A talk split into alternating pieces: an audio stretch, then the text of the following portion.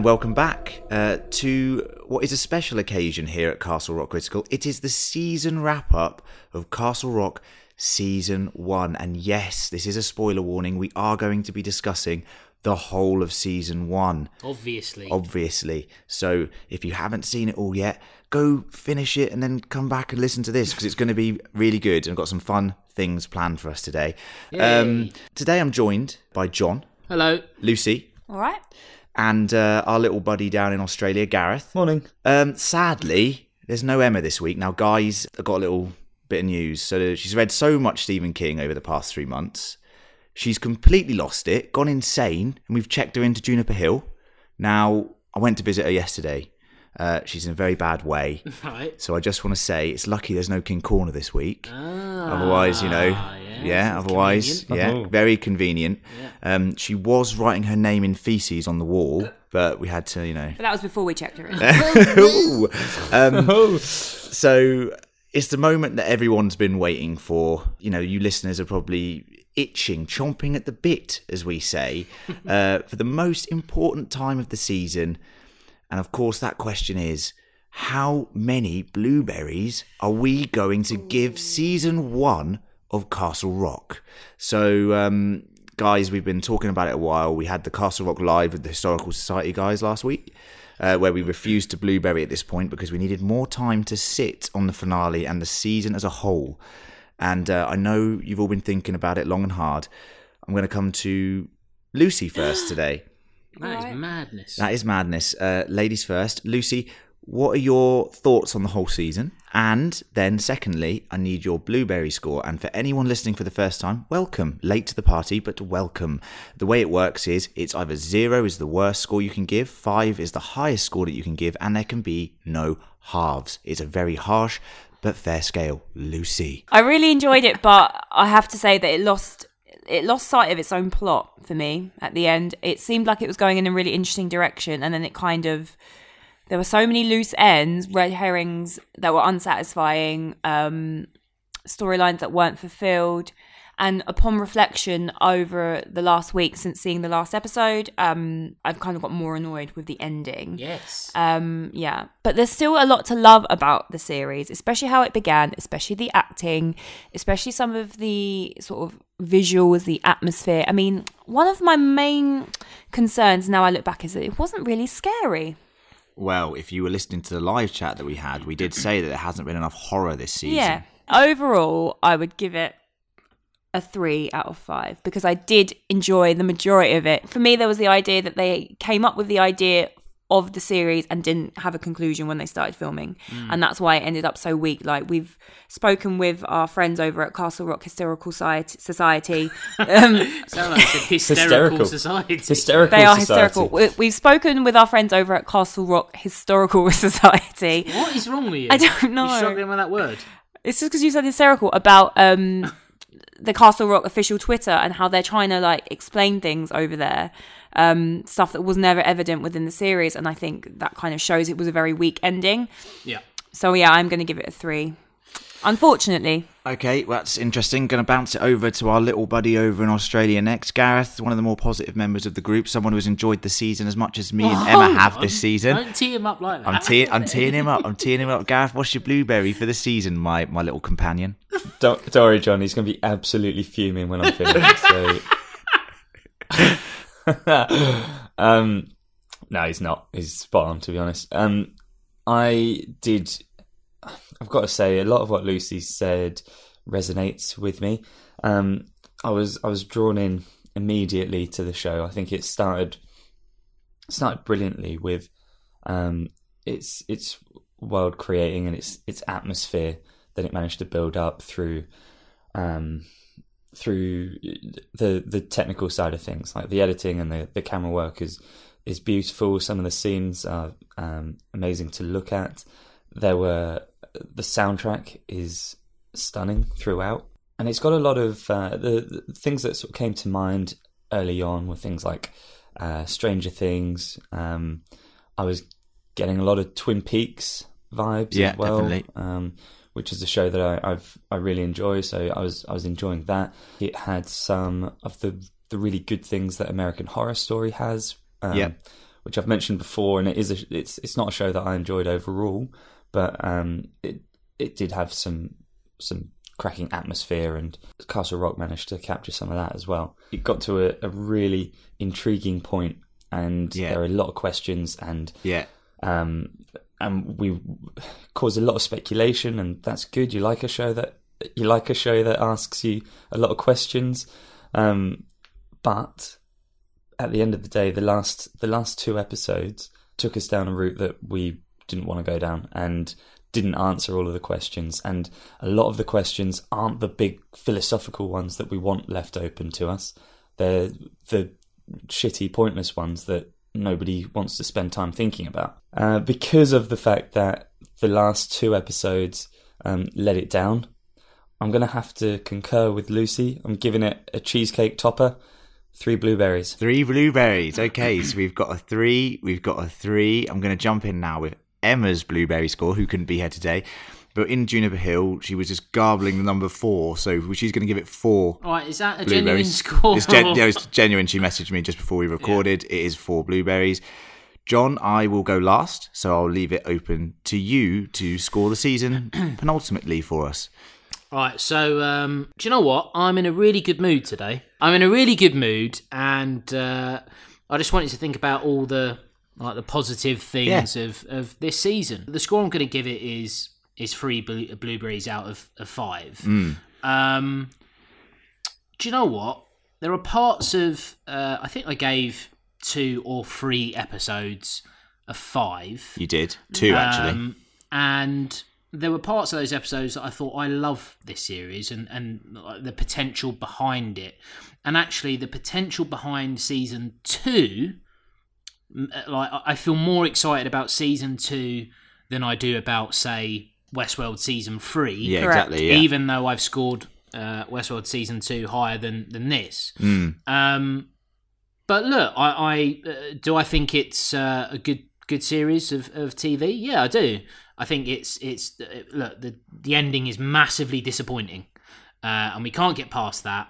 Um, and the fact that uh, someone as positive as Gareth has given it a three out of five will tell you everything you need to know about how damaging that last episode was. So, uh, look, it's it's a free for me. Would I recommend the series?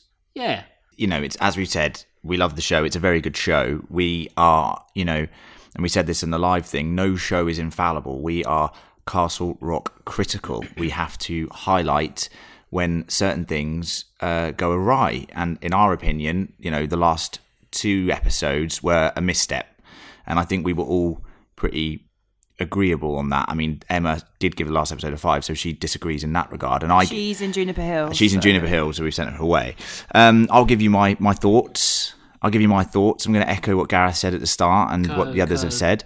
Uh, technically, this show's amazing. So five blueberries. Acting, I'll give it a five blueberries. I'm just breaking it all down. The town and the character of Castle Rock, I'd give that five blueberries because I think it's just amazing sort of character that they've made the town seem so eerie and horrendous and the way they, they, they built it up and the world building, as Gareth mentioned.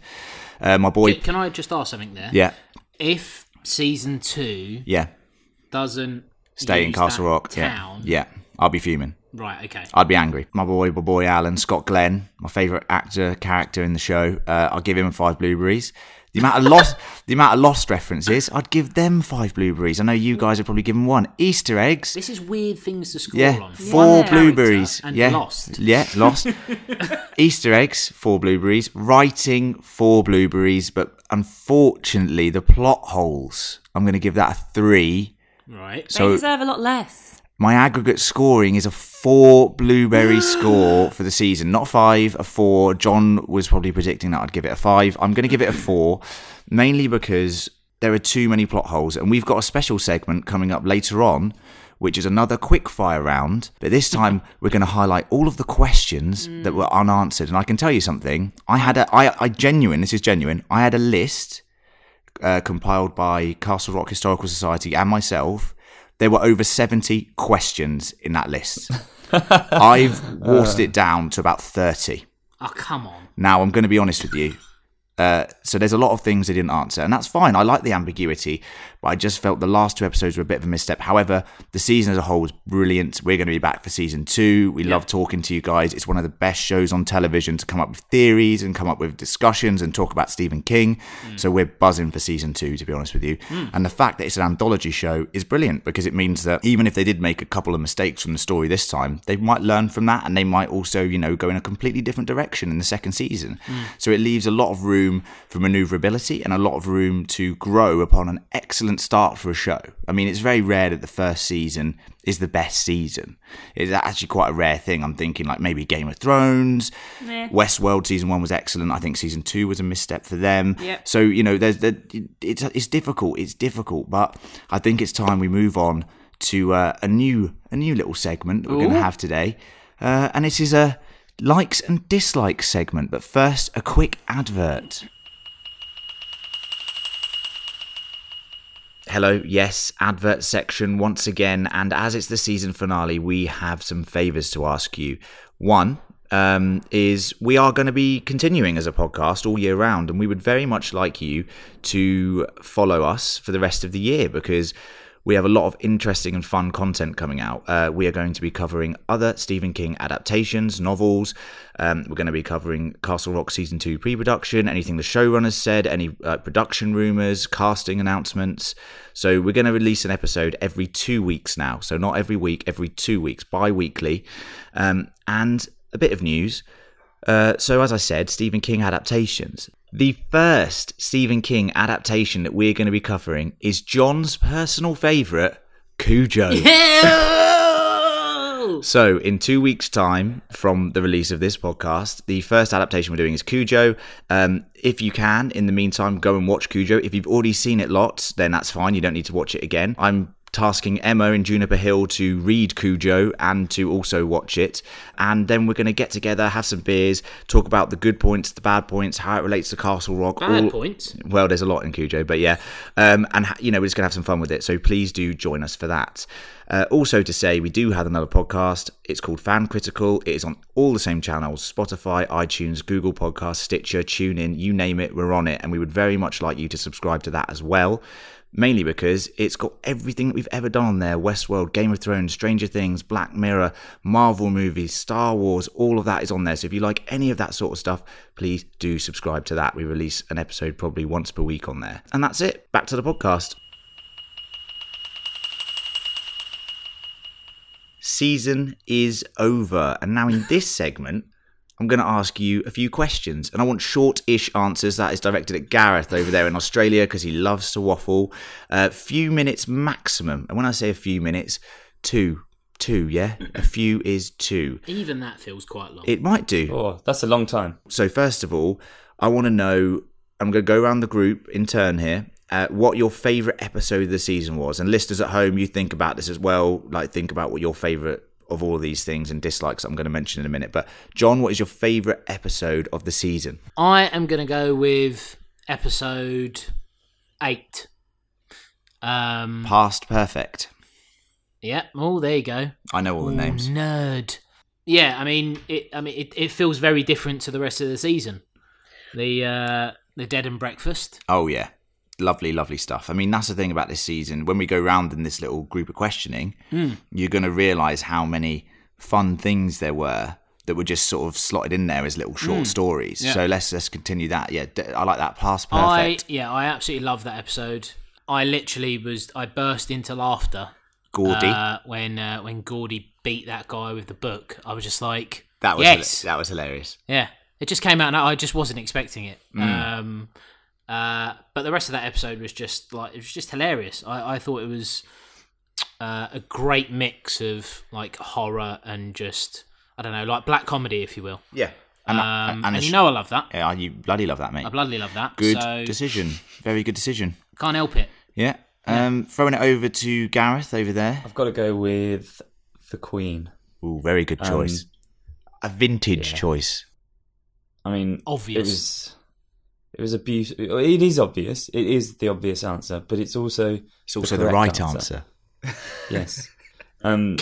So anyway, the reason that I'm right about this is it was it was just beautiful. I love the the portrayal and the fact that you know it could it could genuinely be like a um an a sort of arty representation of what dementia might be like, um, or it could be some kind of supernatural time traveling lady. Yeah. Yeah. and that and that that's a big question of the episode. Like, is Ooh. it is it real? Is it um or is it is it supernatural? And um that kind of that's one of the big questions of Castle Rock itself, and that's one of the big unanswered questions. That is a good unanswered question. Yeah, good That's unanswered sort of question. that you want to be left open. Yeah. Right? Um, but yeah, some some beautiful scenes, some beautiful music, some beautiful acting, beautiful episode. Very good. Lucy, throwing it to you next. Favourite ep? Okay. Um. Yeah, the Queen for me as well. Um. The Queen for me um was the best of this show. It was actually scary, a lot of it when the kid turned up and the the sort of the conclusion was heartbreaking, very poignant, and as Gareth said, like a, a good insight into what it could be like to suffer with dementia.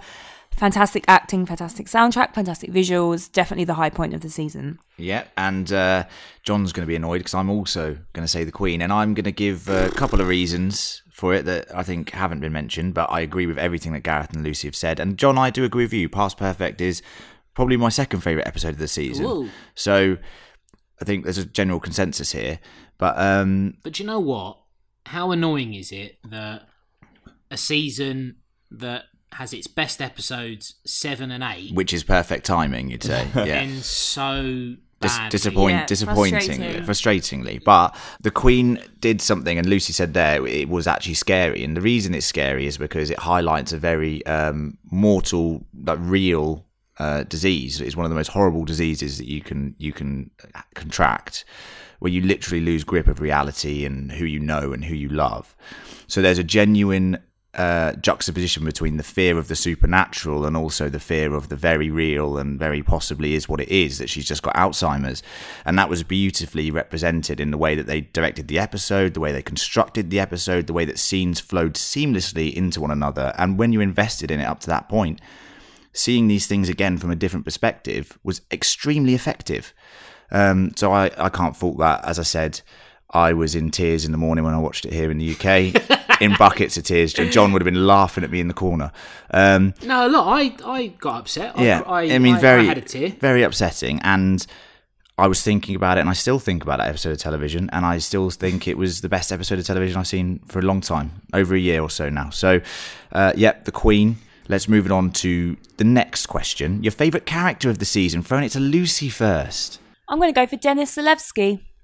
Oh, Zed. Yeah, I really felt for Oh, him. boy. I, re- I actually cared about him, and considering he died in the fourth episode, I feel like he made a really good impact, and I actually wanted him to do well. I wanted him to succeed, and the fact that he didn't, I found it really upsetting. And I think to get elicit those sort of feelings with only a few episodes is really it's really good writing and really good acting. Um, and when we saw him again, I know he did kill Molly, but in was it episode nine?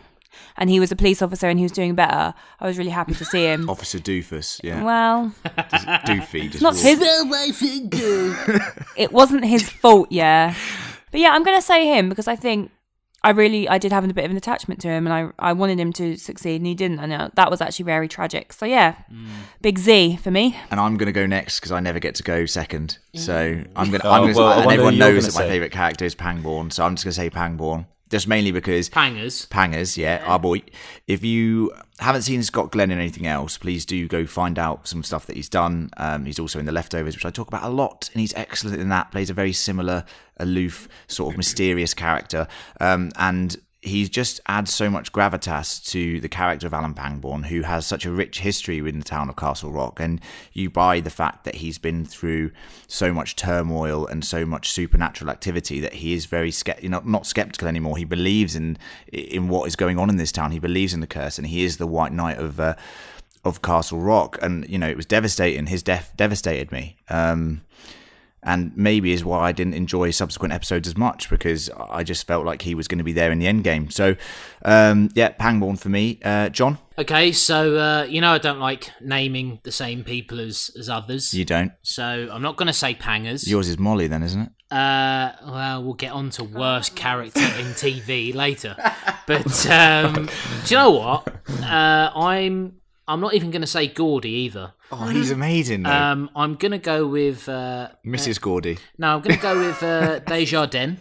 Oh, I'm going to go with Desjardins um, because I have certain sympathy for him. Uh, and no, no, no, well, no, hear me out. you've got a box in your back garden as well, haven't With you? your brother's bones. Well, it's not, well, yeah, okay, Jesus. You've been keeping people in your box. Well, look, I look. I'm hosting you guys tonight, so you know I had to rush home and tidy the place up. Imagine if I got home and Lucy was already outside. She would see what a hovel I live in, like Desjardins. So I felt Yeah. really sorry for him. Clutter. Um, my favourite part of that, my favourite, and my absolute favourite part of that was the uh, was the end where he just said to um, to little Henry, um, "I didn't touch you." I, I never touched you, I, ne- boy. yeah, I, I never touched you. Like, brilliant line. Uh, cracks me up even now thinking about it. Yeah. It's just so awkward. Yeah. Um, the only thing that he was missing, I would have liked to have seen him in the finale Mm. cutting someone's hair. But other than that, um, I really liked him, Fetish. and I would say he would be my favourite character of the season. That's an interesting one, and one of uh, a lot of people's disappointment of the season was not seeing him again. Yeah. Maybe we'll see him in subsequent seasons. Who knows? Gareth, uh, fa- uh, favorite character, mate. My favourite character is that guy who comes up to the car picking up the dead crow. no, that was my one. Oh, he stole the show for me. Yeah.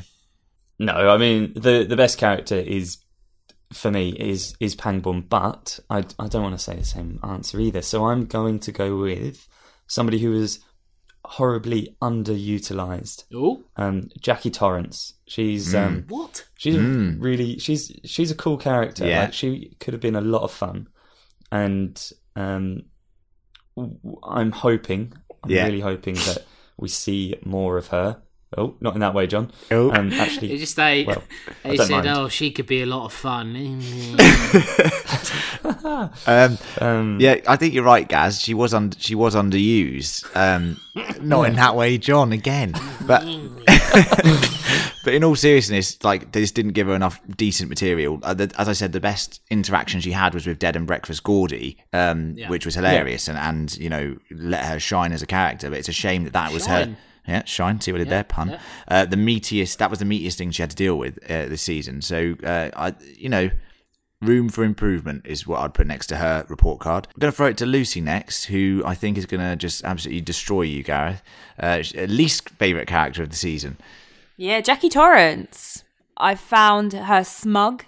I found her self-referential. The um sort of the teaser in at the end of the last series, uh, the last episode, where uh, she's talking about going out west or whatever. Do not let the next season be about her because she's an absolute drain. Jane Levy's a fantastic actress. So Oh yeah, I'm not. I'm not slagging off the actress. It's more the character. It just didn't fit for me, and I found it really irritating. Fair enough. I mean, brutal, but whatever. Uh, moving it on to John next for his least favourite character, and I know who it's going to be already. if you're if you're a fan of Charmed, look away now. Out of order.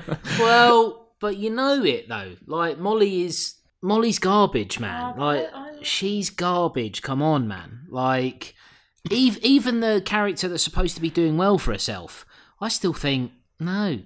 She's a she's shit in that as well. Do you think she's a shit actress or just a shit character? She's I, not. a I, shit I, no, I don't No, think I I know she's don't, not. I don't think she's a, a shit actress. I don't get what the point of her is. Um, and I have to say, when you said in episode three of our podcast, uh, it's just like an episode of Charmed. It did, Yeah. it did uh, tar her for the rest of the season for me, spot on. and that's annoying um, because I hate to agree with you on anything. You ruined that character, John. You like it, it was a spot on observation. I just hadn't seen it, and then you said it and couldn't get it out of my head. But don't you think she feels uh, like amateurish or like cheap for a show like this?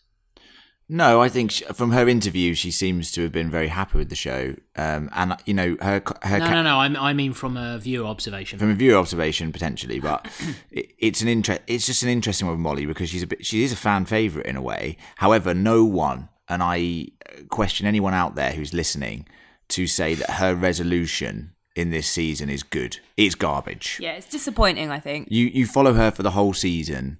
Um, and before the final scene, she and she's intrinsic to the events of 1991 and what happened with Henry and the Rev and everything. Before the final scene, she has no resolution. She flees town. Um, fair enough. And then you just see her chilling with her grandma in fucking Miami Keys. I mean, what is this? Like, so uh, Molly, interesting character. We debated her all season with the Shine and the fact that she's related to the Dead Zone, but a resolution uh, for me one of the biggest disappointments But why does she end up there? Because Henry said, "Go, go away, get away from here, take Wendell and go." And you Go somewhere warm. never, yeah, never come back to Castle Rock, and she does. Ah, the warm thing. Yeah, but you know, Molly. Go somewhere better than that. Yeah, and I think Molly Florida Molly, Keys is whack. she's gone for the. She's gone for the oxy. Jesus, remember that's where the oxy comes Oh, from. yeah, yeah, yeah. Gareth, throwing it to you next. Uh, least favorite character. My least favorite character is not from not from like a, a, a writing perspective, but in terms of the, the pantomime villain is Rev Deaver. He's he's a pretty awful man. Like he's um, fanatically religious to the point that he's going to kill his wife because she's sleeping around, as John and Len put it. Um, Incorrectly. but incorrectly put it. That we know of. Um, just a he's just he's just the worst, isn't he? The worst combination of um of of of being overly religious and also mentally unstable. Not a good combination. Your least favorite character is the Rev. I think that is completely uh, justified. I'm going to say, oh, I was going to say the Rev, but Gaz has kind of spoilt that, so now I'm going to have to think of someone else. You can still say the no, Rev. I tell you who I I tell you who I really didn't enjoy as a character this season. Um, Warden Porter. She was just fucking pointless, and she annoyed me from the outset. Um, and they completely underused her character. Apart from she did have the most hilarious death scene of the season. that was great. That was amazing. Um, so I can't fault her use there. And maybe it was worth all the garbage that she was doing just to get to that point. So for me, Warden Porter, not very well used character and made a lot of mistakes and annoyed me consistently. I agree. I uh, that is a confusing character in this season. Yes. Uh, worst moment of the season, Gareth.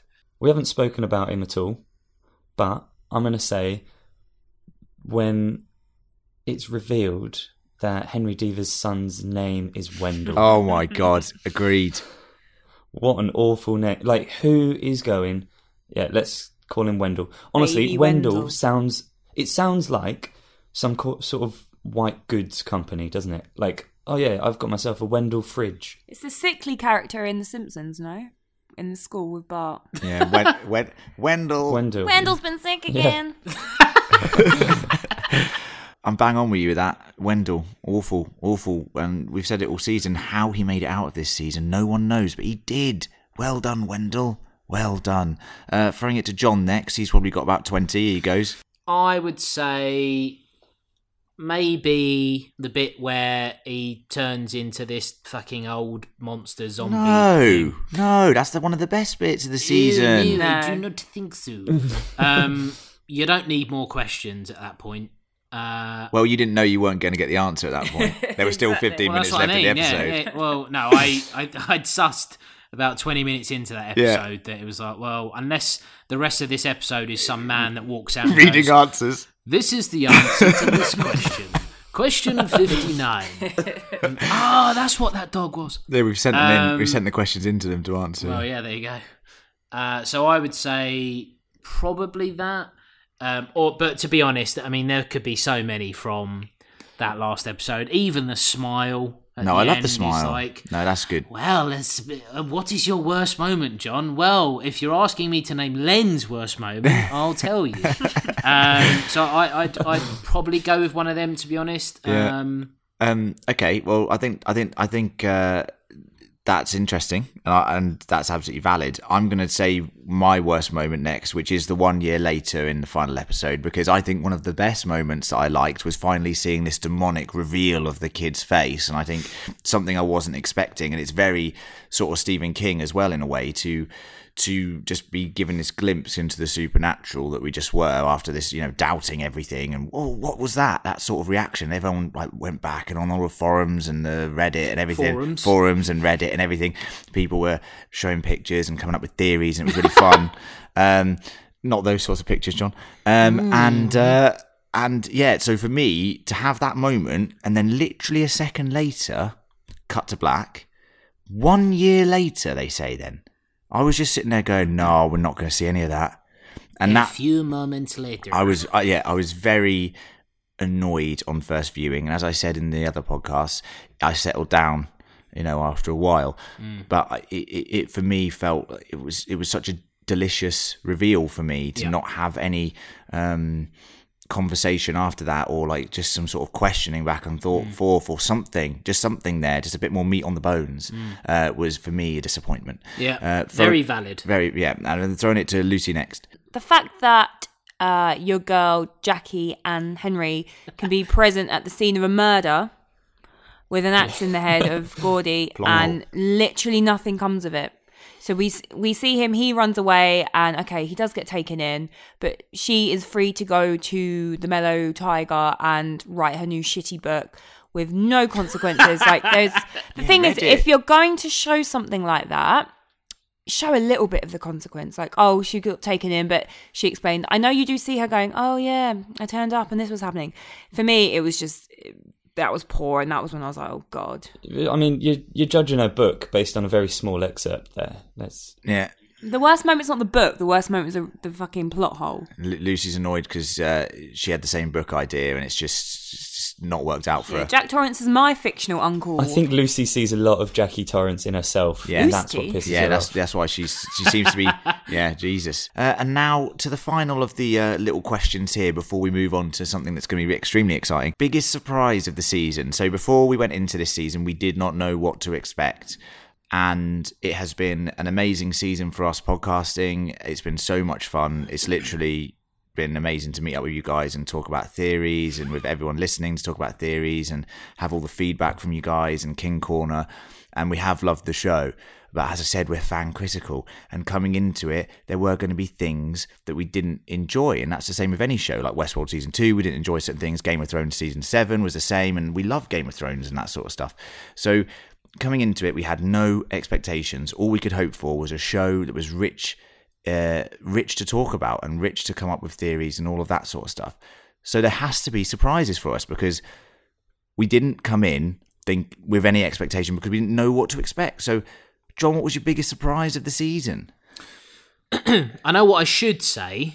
I should say, um, Lacey's head coming off as his car goes off a cliff. that was ridiculous. But as you rightly so pointed out in the fucking preview podcast for the series, I said that that could happen in the first episode. you did, so you're going to give yourself a pat on the back So there. you know, just uh, just putting that out there again, and feel free to listen to that and see Yeah, how far go back, off we were. go back and li- like the show.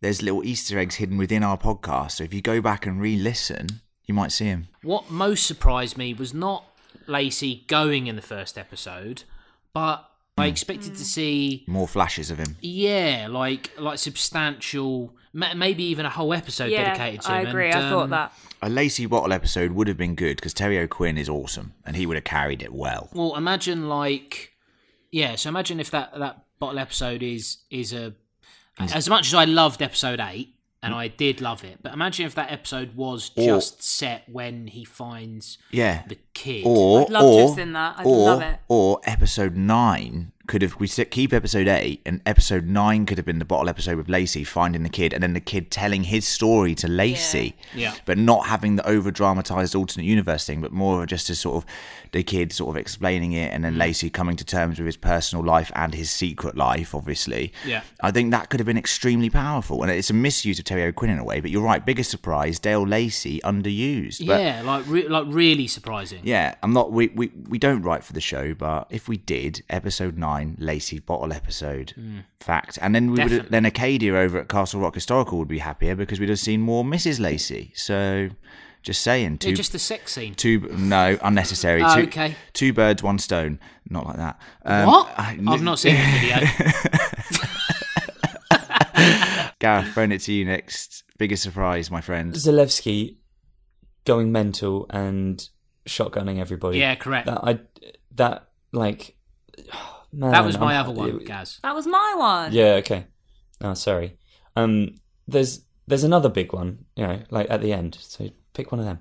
Um, but Lucy, you you mentioned it earlier, and it's heartbreaking as well as as as anything else. Like Zalewski's a good guy, and he's been he's um he's been driven into this corner by that that that dickhead woman who keeps saying mean stuff to him when he gets onto his shift and seeing seeing men knock lunch out of prisoners' hands. He's um of course he's going to start shooting up the place, I suppose, when you look back. But no, it came out of nowhere, and um, that was a, a, certainly was a surprise at the time. Um, relatively early on as well, and then we don't see we don't see much of Zalewski at all until we go to an alternate universe, which is a shame. Yeah, I- I Officer ju- Doofus. Officer Doofy. I'm cleaning my room. um, another scary movie reference. Get 'em all That in is bizarre. Um, Gaz, I have to question that you think it's fine for him to. Because uh, so the the phrase you used is, of course, he's going to go crazy and start shooting everyone because prisoners are having their food knocked out of their hands. He works in a school. Come Jesus. on, man. It's awful. He does. He's a teacher. He's a teacher. Stay away from the canteen, Gaz.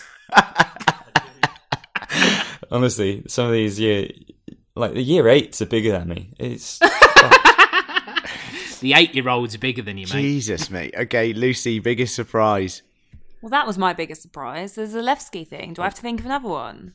No, you can go with that. You can go with Zalewski if you want.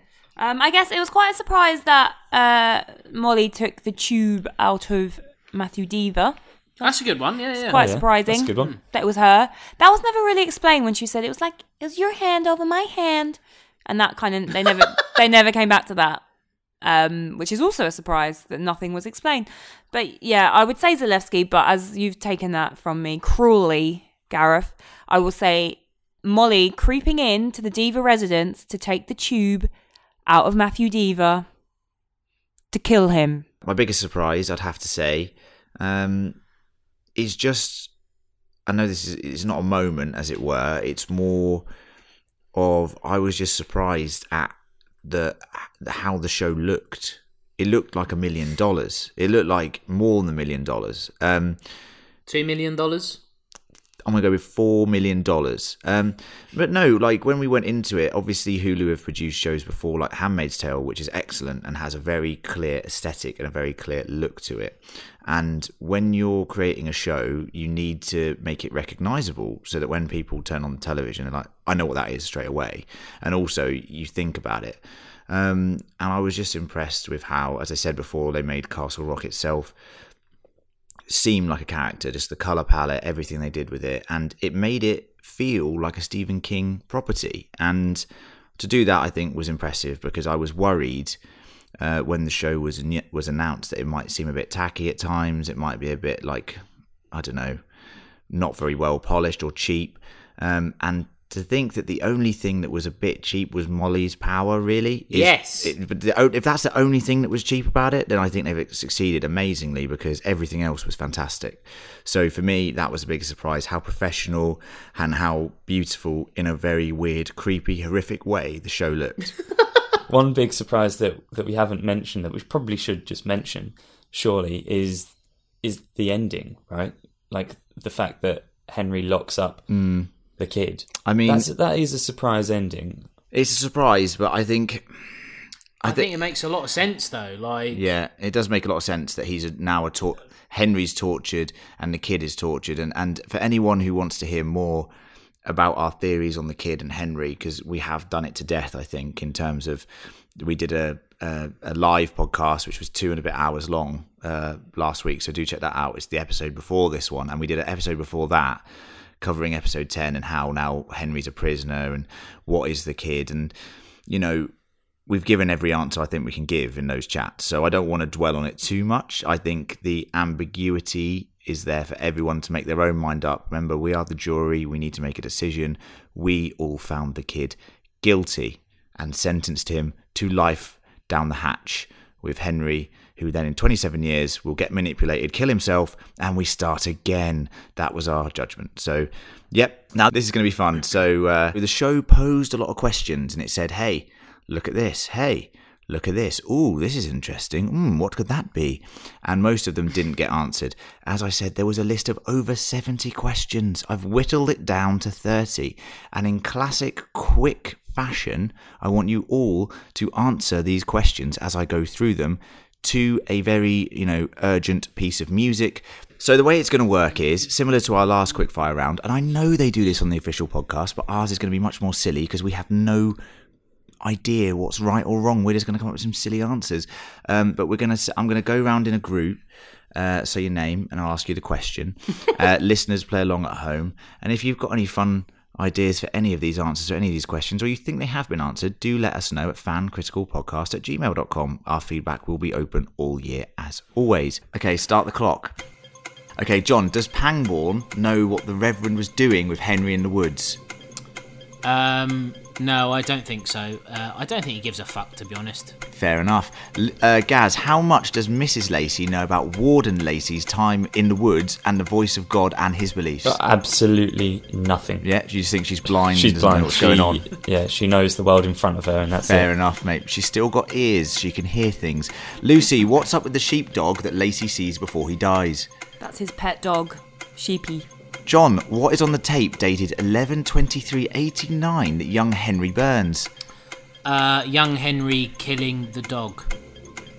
Sh- Puck, oh my god, Jesus. Um, Gaz, who or what broke into Molly's house? Um, Puck. Uh, Lucy, what's up with bandaged priest slash bandaged rev that Molly sees? Uh, plastic surgery. Very good point, very possible. Uh, John, what role did Desjardins play during the events of 27 years ago? Um, not enough of a fucking role, to be honest. Fair, good, very good, very good point. Uh, Gareth, what was the purpose of the box in the Desjardins backyard? I mean, surely to hold kids captive. Pen- you, But surely, you- yeah. you heard it here first. Pennywise's It's box. got a creepy French um, name. That's Lucy, all. where is Mrs. Lacey? Where is she? She's dead. She's, she's. I don't think she's dead. She's, She's not she'll be Um, okay, John, what caused Reverend the Reverend's remains to experience exploding casket syndrome? Well, I have a popular theory about certain sexual escapades and buckets. There are no buckets in that scene. from I Jesus see, but If I had Christ. to guess, you know what I'm going to say. Oh my God, we have to censor that. Uh, Gareth, in is some agency, force, or governing body monitoring Castle Rock or the Schisma? Um, governing body. Um, I- I'm going to say no. Nobody official is monitoring it. No one unofficial, just some just unofficial. Shield. Just Uh, Willie and Odin. Oh, Willie's operating, is he? Um, Lucy, why was Lacey pulled over the night he had the kid in his trunk? Um, drink driving. That's very possible. Definitely. Um, John, why does the kid want Lace, the Lace, Lacey's Lincoln? He went to get that car. Why does he want it? Because it's sweet mobile. Okay, fine. Okay, Gareth, where the fuck is that Lacey Lincoln? Because it was supposed to be delivered the next day. That's true. Um, Yes, all of these know. questions The are kid- correct. They haven't been answered. Continue. the kid ate it. I don't know, like anything. Um, A helicopter crashed into it. Fair- How many helicopter crashes? Yeah, a lot of helicopter crashes. Lucy, who were Henry's biological parents? Uh, Odin Branch and Mrs. Lacey. Jesus Christ. Oh, that's good, though. I think Odin Branch is one. Uh, speaking of Odin, John, was Odin the Rev and Lacey in a schisma cult slash a new band slash they have their own podcast? Um, well, yeah, I think everyone knows that, uh, and we're all waiting for the podcast to drop, and we're Yeah. all going to listen to it, and Yeah. we can cancel our one. That's very true. Um, Gaz, what caused the kid's shoulder stoop? um, I reckon he did his AC joint. Um, Playing basketball. probably, yeah. It was some sort of, it was some sort of basketball. Oh, baseball. No, he's a baseball fan, isn't he? Oh, yeah, he's a big baseball fan. A lot Popped his home shoulder, runs. A lot of home hitting runs a for home run. Two home runs to none. Lucy, uh, what is the smaller than a teacup object from the 20 questions game? Uh, Ruth Deaver's booby. Jesus, Ugh. man. That's just inappropriate. Don't talk about Sissy's face ache that way. Teacup. Um, John, why did the Reverend kill Puck? Well, we know he didn't. We know Ooh. young Henry Deaver did. Oh, So. Uh, Gaz, or did the Rev kill Puck? If not, who? The Rev did not kill Puck. Henry killed Puck, as we said a a minute ago. yeah, Correct. yeah, correct. Lucy, did Mrs. Lacey remove something from the basement when she moved out? Lots of paintings of the kid. Well, you think there were more down there? Oh yeah, Gee, fucking gallery. And one of Lionel Messi. Okay, John, who killed Odin? Um, Odin Branch, that is. Puck. Jesus, man. Back from the grave. Pet Sematary No vibes. got of Gaz, why did Lacey paint the kid in Henry's shirt? Or Um, jumper. yeah, Jumper theory. What the fuck is the answer to that? That is mad, isn't it? Um, Yeah. I think it's because of the jumper theory. He Jumper asked for theory. his jumper and So, ended up wearing it. Quickly, jumper theory is that the kid just saw the jumper on Henry, thought, oh, I was really cold, need a jumper, took it from him. Classic. Hold on. Hold on. Why did Lacey paint the kid in Henry's shirt? How did Lacey fit into that shirt? Ooh. So there you go. Lucy, how old was the kid when he stopped aging? Uh, Bill Skarsgård's 28, so I'm going for 28. 28, like that. I'd, I'd buy that for a dollar. Um, John, what is Lacey's life like in Castle Rock 2 or alternate Castle Rock? Um, I think it's exactly the same, but his paintings are dog shit. You just think he's a worse artist. Yeah, yeah, yeah, I do. Yeah. Still looking for purpose. Okay, Gaz, how did the kid and young Henry learn that it is bad to be touched when you're not in the correct universe or timeline? All kids should know it's bad to be touched, but I'm just saying. Facts. That's almost the answer. Um, how did they? Some sort of leaflet campaign? True, true. Heyo! Hark back. Um, Lucy, was the kid telling the truth? yeah, but he's still a demon. Right, okay. Okay, John, how did Henry get away with all of the murders and the town massacre one year later? As I said before, look, one year later, they won't remember. They won't remember. they won't remember. Um, Gaz, how did Lacey know the kid was the devil and to lock him up? I reckon the dog told him. The little Dulux dog. Bloody hell. And uh, Lucy, finally, the question on everyone's lips Will we ever see Henry's old jumper again? Uh, Bill Skarsgård is a H&M model. It's going to be H&M's autumn 2018-19. Tie-in. You've heard it first. It's a tie- jumper. it's a tie- that might actually focal point. as It's a tie-in. That's what's gonna happen. It's a tie-in. It's a Yeah. tie-in. You know, there's sales through the roof, and that is it. So, guys, as I said, um, that was that was whittled down. There were double as many questions there, and, I, and I've chosen the ones that I felt were the most relevant. So, look, there were more. So let us reflect on that for a second. Too many questions, There's really. a, th- w- w- when I was asking you those questions, did you think, "Wow, there's actually quite a few here that I, you know, I hadn't thought of"? yeah. Uh, well, look, Len, you know, m- most of my issue of the season is we we've got one story that we focus on, and we open up all these branches of story. And Odin so- branch. No, don't worry about Odin branches. Oh yeah. Oh, who's killed him? Oh, why is that Yeah. guy named Willie? Why is he standing out in the cold? Why is he shrinking? like, we, we don't need to know this stuff. Like, it's just pointless. And now uh, it's time. There's no King Corner this week. I'm very sorry, but that's because we've kind of covered everything that Stephen King uh, Easter egg related is in the show over the last 10 episodes, 11 Oh, but can episodes. we play the theme at least? We can play the theme. I love the Uh, theme. I'm going to move. I'm going to remove the feedback theme, and we're going to play the King Corner theme Yay. as we move into listener feedback. I'm innocent, Red. Just like everybody else here. The house is burning. Hi, Georgie. I'm afraid I have a tendency to turn up the heat. Red rum! Red rum! Creepy Carrie, creepy Carrie! You float soul! No, good job! Good job! Yeah, I have some questions. I'm also a listener and I have some listener feedback queries. Um, Yeah. I love the King Corner theme. Yeah. I just want to know, Len, Yeah. what are all the films that you, you're using? Very good question, Lucy. And I think it's time to reveal our Easter eggs, as it were. Um, so Uh oh. we have used uh, Leland Gaunt, played by Max Van uh, von Sydow, uh, saying, "I think it's time we turn up the heat." So that's him. That's Don't we turn up the heat? needful things. We've got uh, "Hey, you Georgie," which is obviously Tim Curry as uh, as as Pennywise. We've got Christopher Walken saying, "The house is burning." It's, creepy. that's the that's house the burning. that's the dead zone. Um, we've got it again when he says, "You'll float too." We've also got Cujo, which is at the end, which is like, "No, no, Cujo, no." uh, we've got. dog, go away. They're all going to laugh at you, creepy Carrie, creepy Carrie, which is obviously Carrie. Uh, and then we also have uh, The Shining, Red Rum, Red Rum in there. So, guys, there's a lot of things going on in that. Great, thanks for the So- I love it. I think that's your best work. Yeah, that's my ten brilliant. my ten Genuinely brilliant. ten year editing career has come down to that. But thank you, John. That was very nice of you. Um, so now we have listener feedback, and just to say, feedback will be open all year round. Obviously, our podcast is turning into a bi-weekly podcast, so um, still send in feedback. More time to send in feedback, if anything. And as I said, the first show that we're gonna, the first adaptation that we're going to be covering is, in fact. Uh, the adaptation of Cujo. We're going to be covering the film Cujo and some elements of the novel Cujo. So you have two weeks to see the film, or if you just want to have a refresher on it, go check it out on YouTube or check something like that out, because that's what we're going to talk about, as well as some other Castle Rock related stuff. Obviously, we'll have a little news segment in there.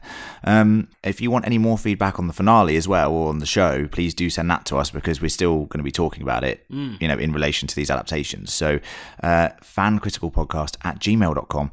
Email us or reply to us on Reddit, social media, whatever you like. Um, so here we go. First up, uh, Charles has this to say, and these are his thoughts on the finale.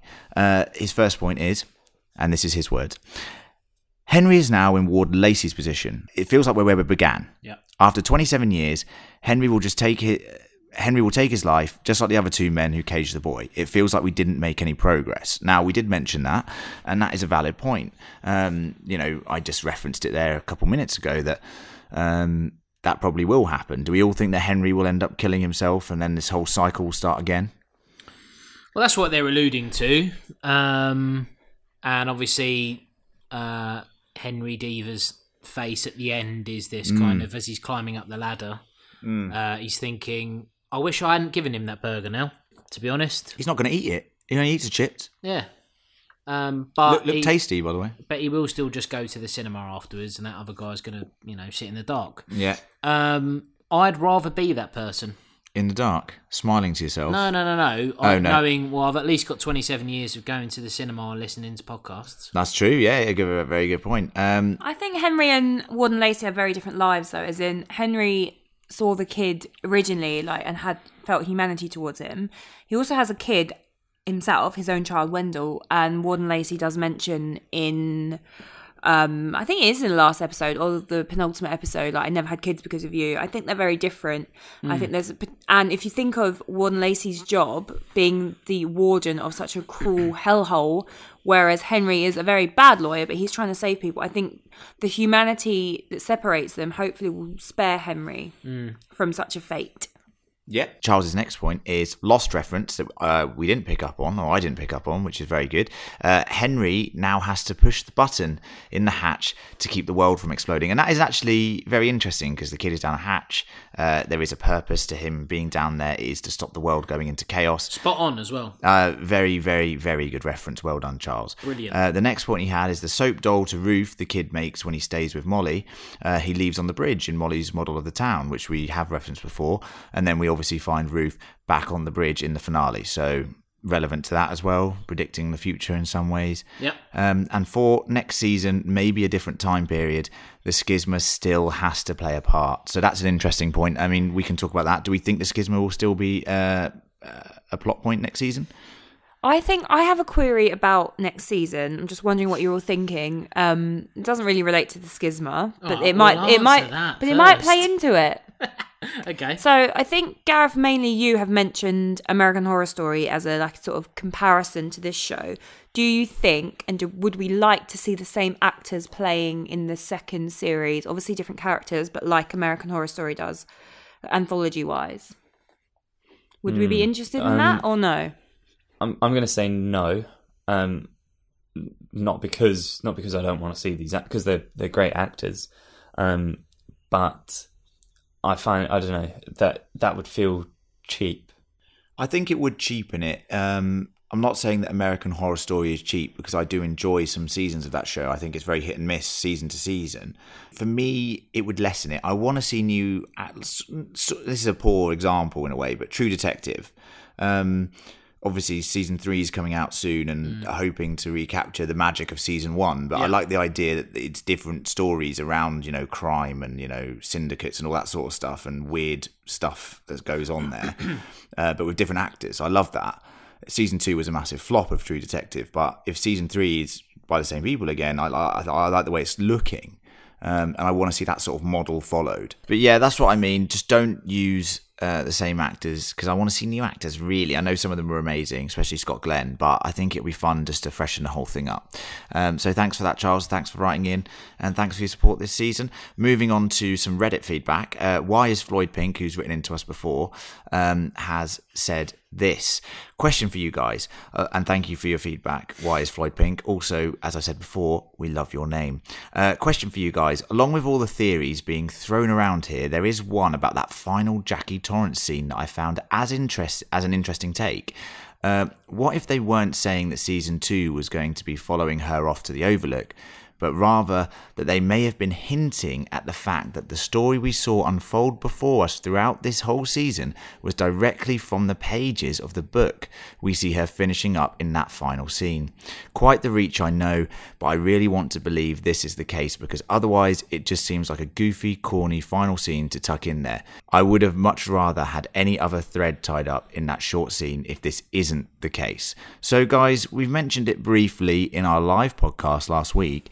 Um, thoughts on the theory that it was all Jackie's novel? I would, I would seriously hope not. I, I get what, um, what they're saying there, and you know, it, it's a shame that it's just a, a goofy, um, addition at the end of the show. But I would rather that than the whole. And it was all make believe at the end. Yes, that's that's worse. That's I, a that's a, a bigger problem, I think. So yeah. I hope not. Yeah, and I think we've talked enough about the end scene and how they missed a, trick there. I know they gave us something which we've genuinely said across the board was was a misstep potentially as well. Like they could have given us something. They could have they could have given us something a bit more interesting there.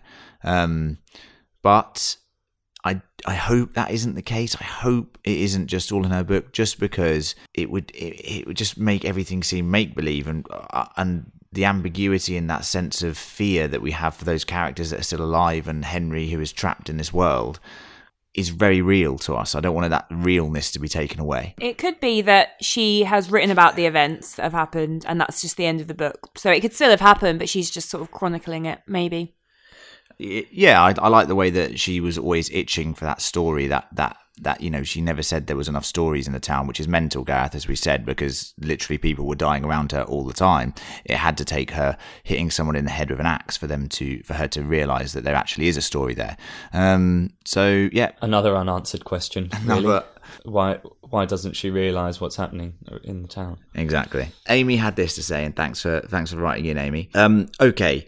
So, could a case be made that everything that the kid does after leaving the cage is to get Henry to come back to stay in Castle Rock? I was just thinking about the timing of the Shawshank massacre by Mickey or Zalewski. Um, she calls him Mickey from Shameless, and that's fair enough. I couldn't say his name for ages, so that's absolutely fine. Zalewski, um, and how it was timed perfectly after Henry decided to leave. Because remember, he did phone Zalewski just beforehand and go, Look, I'm going to leave town. You know, this is it. Uh, so obviously the idea is there that the kid is trying to keep him in town any way he can, and, and killing Zalewski and making him go mad was an option there. Mm. Um, are there other examples, or am I way off? She says, uh, "You guys are much better than this than me." Not necessarily true. We do forget things quite often. Um, I think that's a very valid point. The kid obviously said he needed Henry to go back to his universe um, his reality. All of his actions are manipulative. Yeah, if he, you think he, of how he behaved towards Ruth um, and um, Alan as well, Pangers, Pangers, getting him to go off so he could be alone with Ruth, and then he definitely orchestrated the murder of Pangers by Ruth. He's a manipulator, and yeah, He's... I I believe that he did manipulate Henry to stay in town because he knows that that's the only way he, he can get back. He manipulated us as an audience. He made us think. I felt for it over and over again that he was a good character. Turns out, turns out he wasn't. So there was a post the other day on the Castle Rock Twitter feed that said, uh, essentially a story beat because obviously they left the ending very ambiguous. They wrote something on their Twitter feed which was one Henry uh, had to die for the other to survive, or something it's like, like that. Harry Potter, neither can live while yeah. the other survives. Now, anyone who follows their Twitter that must be absolute garbage. I mean, there's no way the showrunners would let something like that go out unless they were serious. This, this is like Walking Dead levels of using social media to justify your decisions. and anyone who watches Walking Dead will understand. All I'm going to say is two, three words. No, two words: Glenn and dumpster. There are no reason you know they use social media there to, to justify their their storyline. It was awful. Uh, I'm sure the showrunners here seem very switched on. I don't think they'd allow it to happen. We had a theory over with Castle Rock Historical Society that they had an intern in charge of the Twitter feed for five minutes and it got out of hand. So that's what I want to say. But they've been killed now. They have been, uh, they, well, they've been put in a schisma box Well, and left there to think about the voice of God. And talking of the voice of God, Amy also had this to say. Also, what if the voice in the woods was the kid's voice all along and he's orchestrated this psychological torture from the start? So we said manipulator, taking it to the next level there. I quite like that in a Very way. possible. Mike had this to say. I was really happy and excited when you announced you'd be keeping Castle Rock Critical going. Your show increased by enjoyment, uh, my enjoyment of uh, Castle Rock tenfold. You've also inspired me to give King's Book another try. Uh, and this is interesting, and this is for anyone who hasn't really fell in love with Stephen King before. For years, I've wanted to like King. I should like King, but every time I read one of his books, I end up feeling disappointed. I can understand that in a way. The last two were Bag of Bones and Needful Things that he read. Both sucked me in and kept me interested until the end, when it felt like everything fell apart. So, does that sound familiar to anyone? I mean, I've read Bag of Bones, and I can agree with you, Mike. I think it is intriguing, but I said this in the last podcast, and Emma tried to come at me with it. But Stephen King doesn't good do, do good endings, and that's mm. known. That is like what he's known for. So it's very right that you would think that, Mike, because it's true. He doesn't know how to conclude things, and I think Castle Rock lives up to that. Well, for anyone listening, just to say, uh, Mike goes on to say that he's ordered the Dark Half and the Dead Zone after hearing Emma and Lucy mention these two several times. She, uh, he's looking forward to reading them and looking forward to more Castle Rock Critical. So that's very good. Thanks, very nice. Mike. Thanks, Mike. And for anyone Thanks, out Mike. there who does want any book recommendations, we gave some last week in the in our in our wrap up uh, in our finale podcast. And also, you know, just go back through any of our podcasts and we'll talk about loads of the books. There's so many out there to go check out, and they're not just supernatural. Some of them are grounded in reality and are human stories. So uh, do go check them out. It's a good thing to do in the off season. slagging a bag of bones off is a bit spineless, isn't it? Oh, pardon the pun. Uh, Sherry has had this to say. Thanks for writing in, Sherry. Sherry Uh, sh- Blair. she's she's literally uh, called us out on several things this season and, and pointed out several things this season that we hadn't noticed. She had this to say. Uh, is the kid simply an iteration of Leland Gaunt? Uh, they do show two articles mentioning that Gaunt is missing at the same time that little Henry is. Um, I think that was back in episode two, and he has many similar qualities. Okay, so you know that's kind of true. They sort of do cross paths a little bit in terms of the the, the sort of timeline of Castle Rock. is interesting He's a bit evil. He's a bit weedy. He's a bit of a wanker. evil weedy wanker. Um, so I think there's some some evidence there, Sherry. But she also had this to say. She's just rewatched The Howling Man on Prime. So a little plug for Prime. Thank you Amazon for sponsoring this podcast. Only joking. uh, and then she found this, and she's attached some pictures which tell the original ending from uh, Tad Beaumont's short story, The Howling Man. So this is like a a Twilight Zone type adaptation thing. Okay, this is a story. Having just been told the identity of the strange howling man that the brothers kept locked in a cell, mm. so already, David Ellington leaves Father Jerome, oh, Father Jerome in the story, but Brother Jerome in the adaptation, mm. set to go to the authorities. Returning to his room where Brother Christoph, what, I don't know what he's saying, Christoph, Christophorus. Christophorus is asleep. He lies down and waits. Two hours later, he goes back to Jerome's room and steals an iron key from around his neck, the key that opens the Howling Man's cell. Convinced the man is innocent and deserving of freedom, he makes his way to the cell. Sliding the key into the lock, the door opens and the Howling Man steps out into the corridor. I felt a momentary fright as his clawed hand reached up and touched my shoulder, but it passed.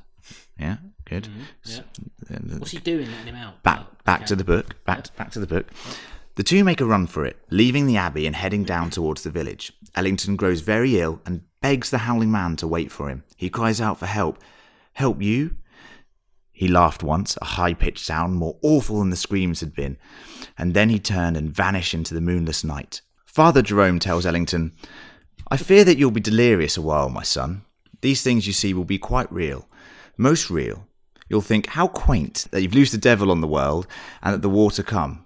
Brother Christophorus, ridiculous name, is more honest and sympathetic, telling More Ellington, honest? yeah, more honest, tell, telling Ellington, your weakness was his lever. Doubt unlocked that door. I think we should stop it on that last line. Your weakness was his lever. Doubt unlocked the door. So let's move that on to the next part of the feedback, which is, you know, Sherry's sent us that in because that, that line about um, doubt being a lever is something that's left at the end of the episode, at the end of this season. The, the fact that we've referenced that the kid torments, manipulate his captors makes them have these ideas of doubt. Lacy's doubt unlocked the door and allowed him to touch the kid, which unfortunately led to his suicide. They normally do that. His doubt, they normally do that. His doubt did him in. And at the end, we see the kid doing his best to sow the seeds of doubt in Henry. Guilt. So I think we leave it on that for feedback. I think that's an excellent point. And doubt is a lever, and Henry certainly has some doubts. Otherwise, he would have topped him, he would have killed him, and it would all be over. So that's it, guys. That is genuinely it in terms of major Castle Rock season one coverage.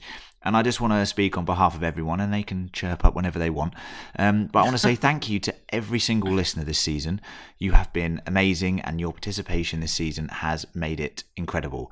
We really do appreciate um, all of the feedback, all of the interaction that we've had. And of course, I did say we're going to be covering Cujo in two weeks' time, so definitely come check that out with us. And, you know, as I said, we're going to be all year round. I think this, um, you know, our coverage in the off season is going to be great because it's like a we're setting up a little film club, aren't we? Let's we've got a couple of weeks. Go and watch Cujo.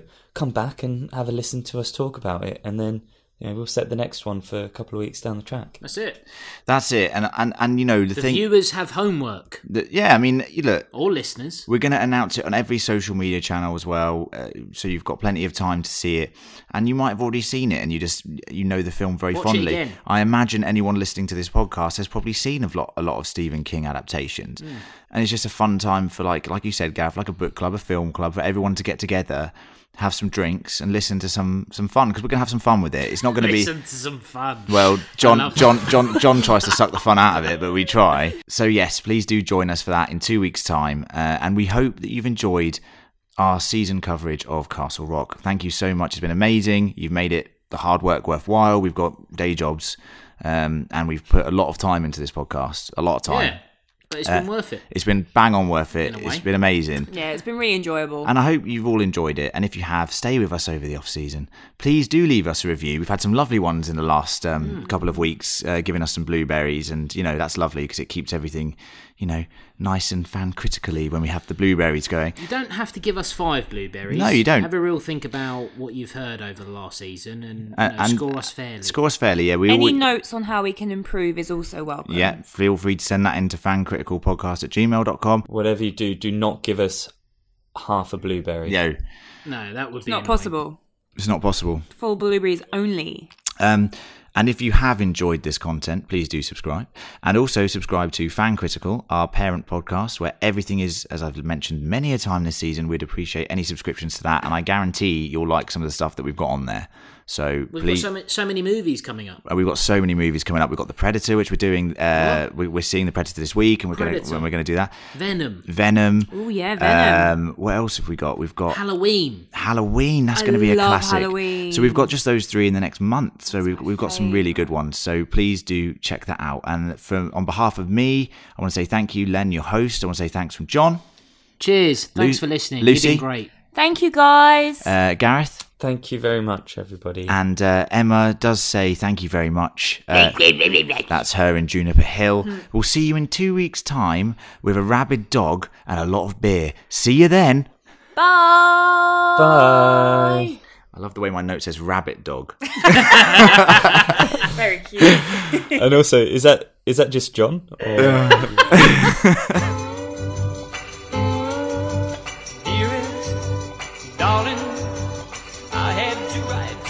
that I won't be home anymore. For something happened to me while I was driving home, and I'm not the same anymore. Oh, I was only 24 hours from Tulsa. Ah,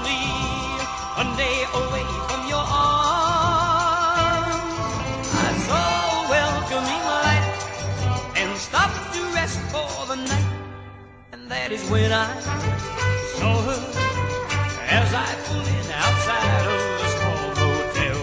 She was there and So I walked up to her, asked where I could get something to eat, and she showed me where. Oh, I was only 24 hours from Tulsa. Ah, only one day away from your arms.